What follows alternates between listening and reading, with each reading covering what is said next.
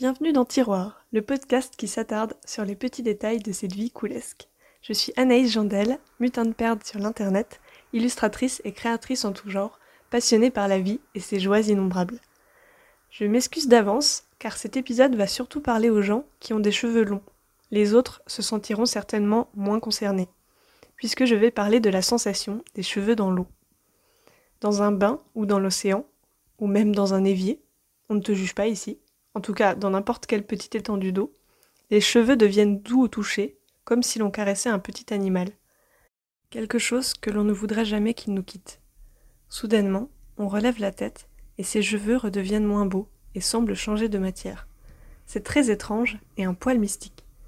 On ne ressent jamais nos cheveux de cette manière, sous cette forme, cette sensation.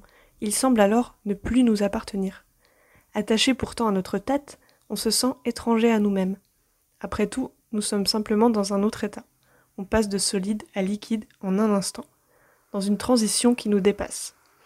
C'est leur évanescence qui nous interpelle. Cette sensation de douceur s'évanouit si rapidement que l'on voudrait rester dans l'eau plus longtemps. Ariel voulait devenir humaine, je veux sans aucun doute devenir une sirène. Mais surtout pour l'aspect capillaire de la chose, vous l'aurez compris. Personne n'aime les cheveux trop secs, et je suis sûre que tu aimes la sensation de tes cheveux mouillés lorsqu'ils sont sous l'eau. En tout cas, j'aimerais que tu y portes attention la prochaine fois que tu te douches. Pour ma part, c'est juste après cet épisode. Alors je file, et je te dis à la prochaine pour ouvrir un nouveau tiroir.